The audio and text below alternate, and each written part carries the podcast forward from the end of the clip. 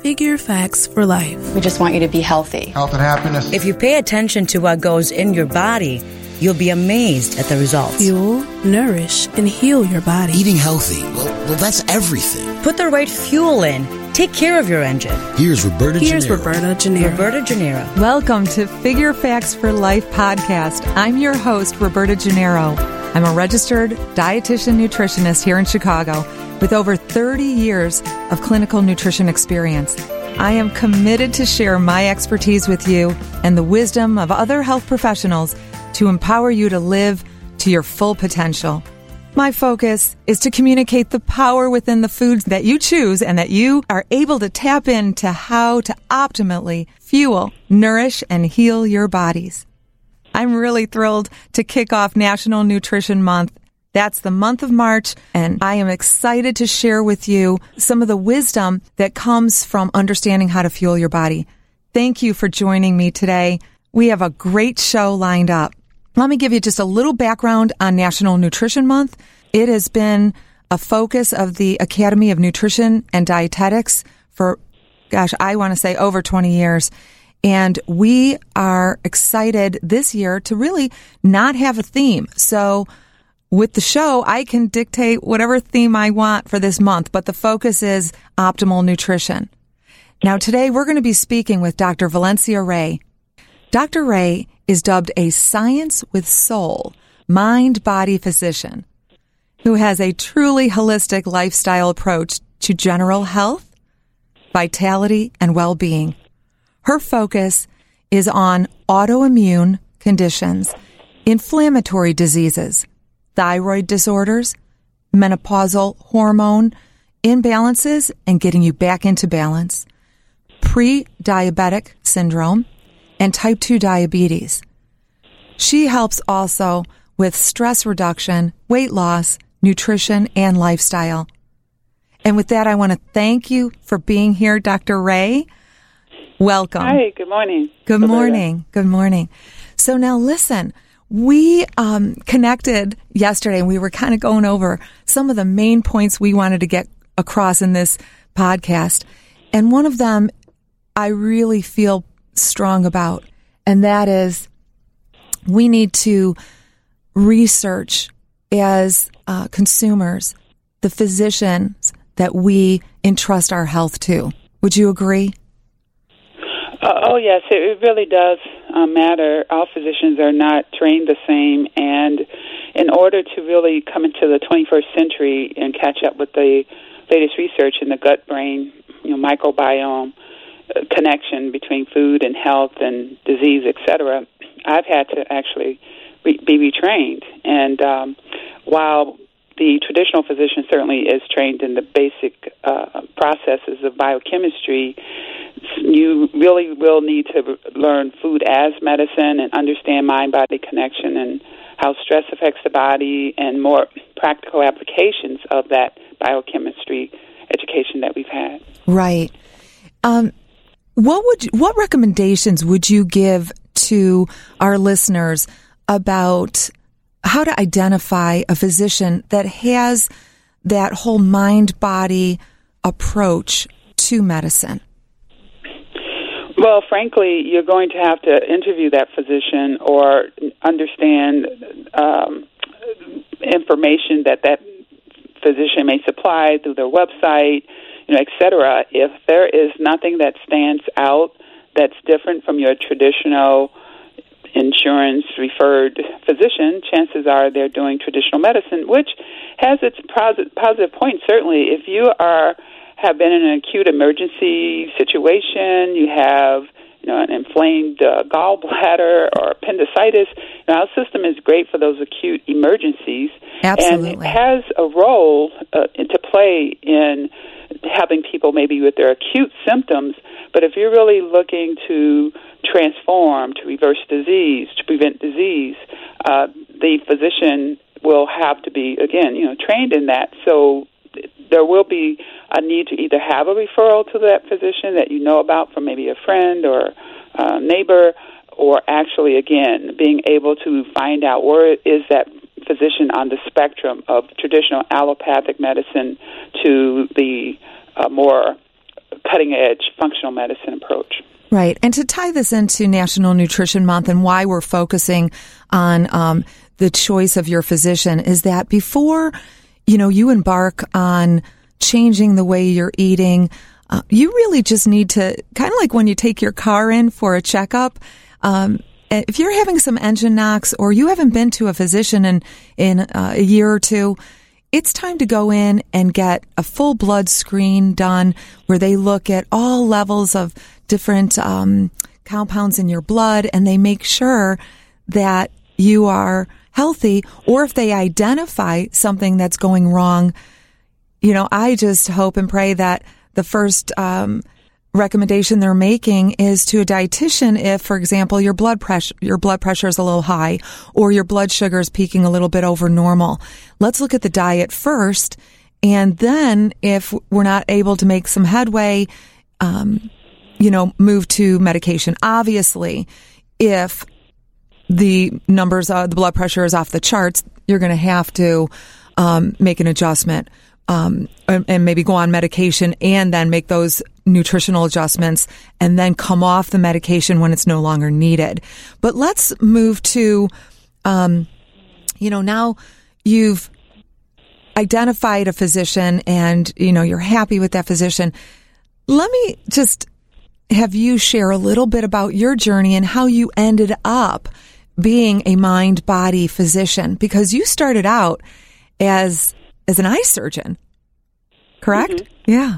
Correct.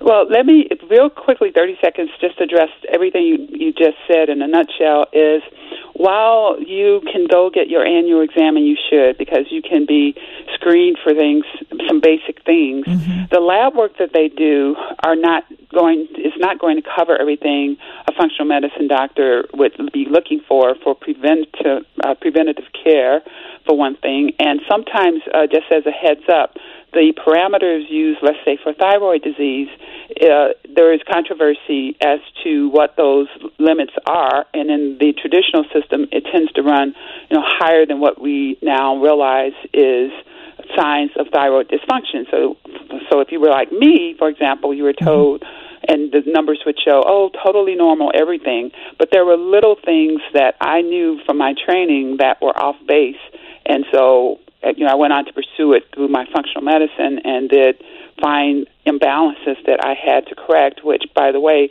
food is often one of the ways you can correct some of these imbalances. And no, you don't have to necessarily jump straight on to medications. Right. So that being said, the physician and the initial visit in the first place is going to matter whether or not you ever get referred to a dietitian or not, because as a general rule, and a, as a, a physician in the traditional world of medicine, we aren't trained well at all in nutrition, and it is not the first point of touch for them in general. Usually medication is the first point. So I just want to make that clear. I, you know what, that is a really good point, because I have had experiences with some women that have had thyroid issues, and I've recommended um, a little bit more detailed thyroid panel, and I've actually been told we don't do that. So it does matter who you select as a physician again, and know that the physicians that are functional medicine physicians, is that the terminology we should be looking for? Generally, yes, because mm-hmm. the word integrative is too broad. By I use the word integrative functional because I integrate mind with body. Okay. Uh, and it's not that everything about the old system is terrible. That's so correct. There may be that. aspects that I integrate into it. But then uh, that doesn't necessarily, just because a physician is saying integrative, does not mean they're trained in functional medicine at all. Okay. So uh, functional medicine I use as the Um, line in the sand, so to speak, because you really would have to be retrained to practice functional medicine. And it's, it is integrated with what you know, okay? Okay. But it's still this new level of understanding uh, food at the biochemical level and at the uh, a level that literally affects genetics. Okay, so genetic expression, I should put it that way. So is there an organization that our listeners can refer to to identify a physician that looks at, will look at them the way you look at your clients and your patients? Sure. And then I also just will quickly address your a question about, you know, how did I come to go to, from being an ophthalmologist to functional medicine? Right. And I'll weave that into what you just asked about where would they go. Well, the Uh, Institute of Functional Medicine is where I was retrained and is has been around twenty-five to thirty years, about thirty years, and they are the organization that is in partnership with the one uh, nationally recognized medical center that has finally gotten on board with functional medicine, which is the Cleveland Clinics. Uh, the Cleveland Clinics, we are uh, they're referring their physicians to be trained through I F M, which is Institute of Functional Medicine. And if you went to the I F M, it's I F M dot org website, there is a uh, place where you can find a practitioner. So I'm listed under Walnut Creek, California, if you are in that area, and that's how you can find, you know, my office. But, of course, across the country, Chicago, right, you can find physicians through that website as well. And okay, what caused me to go from ophthalmology to functional medicine has been just a part of my whole lifetime journey. Uh, as I can recall, one, one of the very earliest times I began to be aware that food, uh, the way that it's presented to us, isn't necessarily in our best interest was I was still in my twenties. I was out of medical school, and someone asked me to do a public talk on the difference between butter and margarine, because mm-hmm. you know how we were told not to eat butter, you should only you should eat margarine. Right. So I, I did this um, research on that to do my presentation, and I thought, oh my goodness, uh, margarine has problems in it that can be cancer-causing, you know, trans fats, and there's a difference between cis and trans, and et cetera. That was one of my earliest realizations that, wow, all food is not the same, and you can't pay attention necessarily to what you're told to eat. And uh, I certainly went back on butter and have been on butter since my twenties, but then there's nuances about butter you need to know in terms of its source, too. So I'm not saying, oh, just eat a ton of butter or all butter is the same. It's not. That, those are some of the nuances you need to understand about uh, the science of food. But at the end of the day, between my children, myself, and understanding how food was affecting uh, you know, behavior and mood and some struggles I was having around mood and realizing how sugar affects all that, I just came over time to really start to dig in, and it became a hobby. That's how it first started, and changing my food and et cetera. And then because I'm so interested in mind, in my psychotherapy training and other things that I've learned, uh, I begin to see the mind-body connection, and then I'm trained in neuroscience, so I've been following neuroscience since nineteen ninety-nine, ninety-eight. And so over time, I myself, even beginning twenty years ago, I started practicing meditation and mindfulness. I started doing these things, and I noticed major transformation in myself. So ultimately, fast forward, the ophthalmologist gave me, uh, in that role, the, the background on all of these diseases I'm currently treating. I used to treat the eye findings in all of these diseases. Uh, you know, I've done, of course, medical internal medicine training and general surgery training and all of that. Right. Well, as I learned about the Institute of Functional Medicine, which I didn't know about either, and I didn't know what functional medicine meant, and started really opening my mind and looking into it, I thought, wow, here's the science of all the things I've been dabbling in and trying to, you know, learn on my own. It's all right here. And I jumped in and got, you know, retrained and continue and will always continue uh, to keep up with the latest science and training. So it never stops. Oh, absolutely. You know, even as dietitians, we are required to maintain our license a certain number of continuing education hours. So it's the same thing with physicians. You've got to stay cutting edge. You've got to be up on the research. Exactly. So that you can be relaying to your clients the, the latest and greatest. Um, exactly. But, so I sold my ophthalmology practice, and now I, I've, um, you know, as you know, I used to live in Chicago for most of my life, and now I'm, I'm on the West Coast. Right. You know, one of the focuses of National Nutrition Month is to get people to realize that food is functional, that it does in fact um, act and has compounds that can heal the body. Um, and so it's so important, the choices you make. And you shared with me yesterday some great stories about how you implemented um, some of your therapies, including nutrition, uh, with a couple of clients and had really close to miraculous results. And I want you to share those stories with us now, if you can. Okay, well, uh, just a couple. Yeah. So, for example, um, let's take the area of menopause. Something as common as feeling moodiness and, you know, hot flashes and can't sleep at night.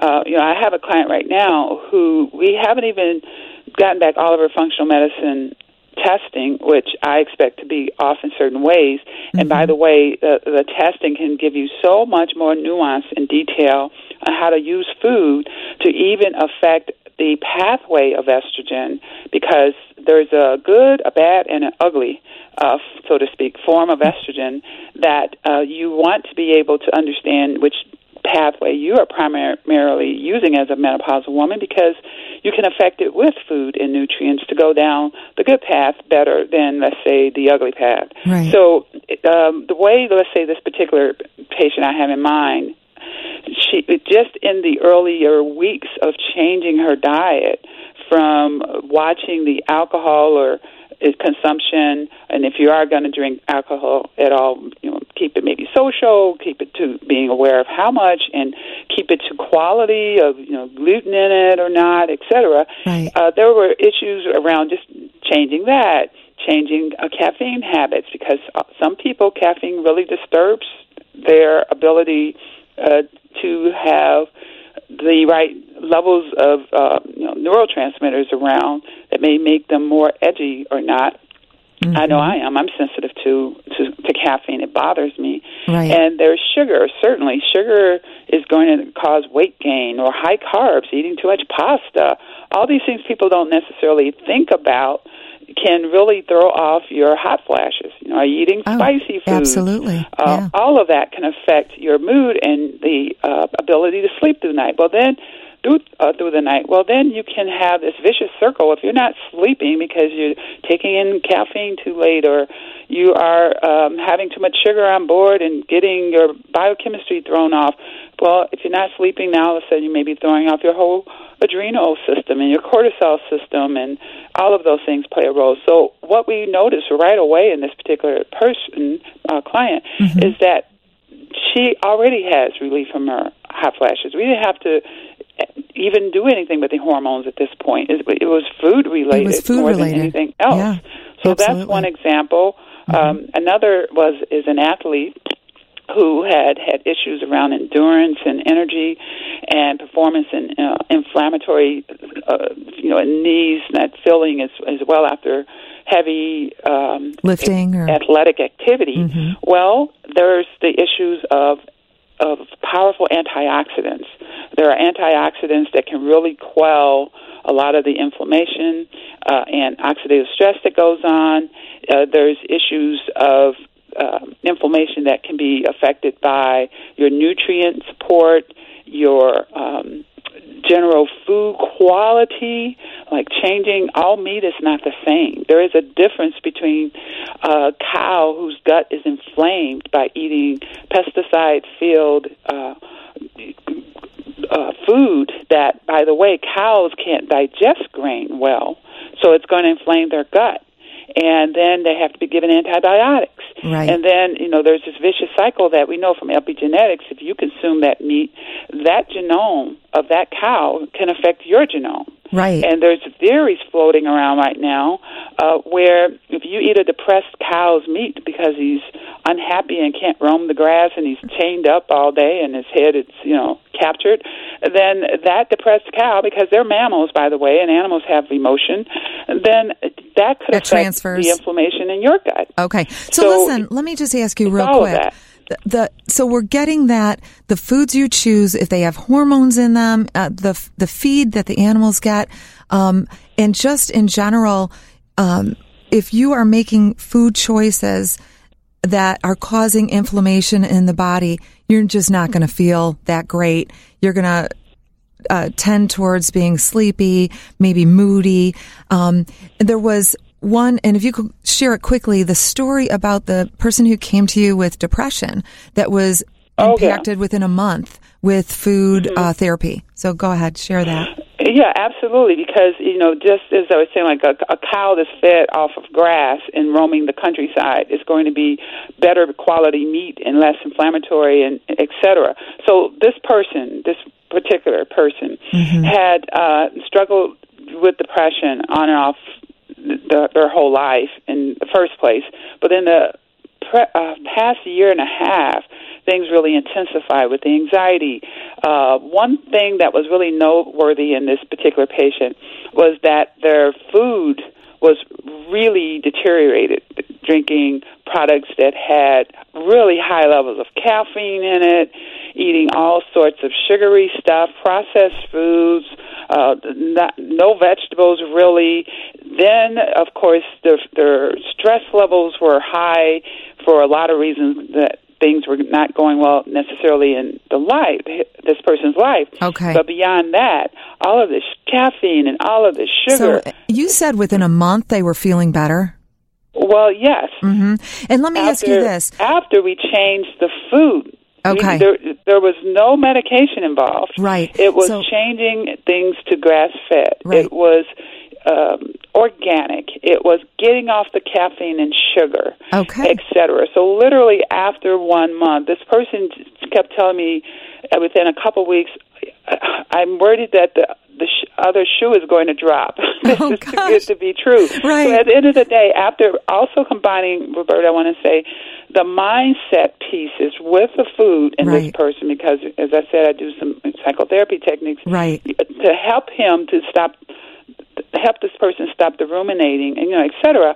Right. You put those two things together, and I'm even stunned at how quickly things have turned around. But the first that was really visible through the nutrition change. Right. So let's just, just to recap, I think, um, you know, obviously the focus is that the food choices you make do matter. You are, in fact, what you eat.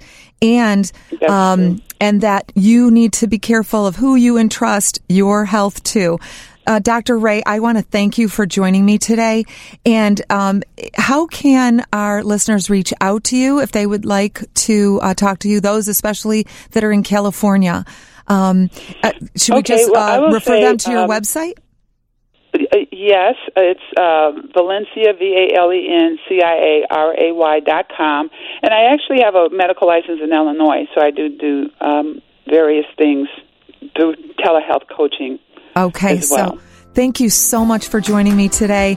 Um, and with that, I'm going to wrap. I'm going to say thank you for tuning in to Figure Facts for Life podcast. I'm Roberta Gennaro, your host. Be sure to subscribe to stay in the know during National Nutrition Month. And on our next episode, we will be speaking with Amy Rantis Jacobson, owner of Lean, and an exercise physiologist and personal trainer. We love our listeners, and have if you have any specific questions you'd like to hear covered, please head over to Figure Facts for Life on Facebook, give us a like, and drop your questions on our page. Thank you so much. Ciao.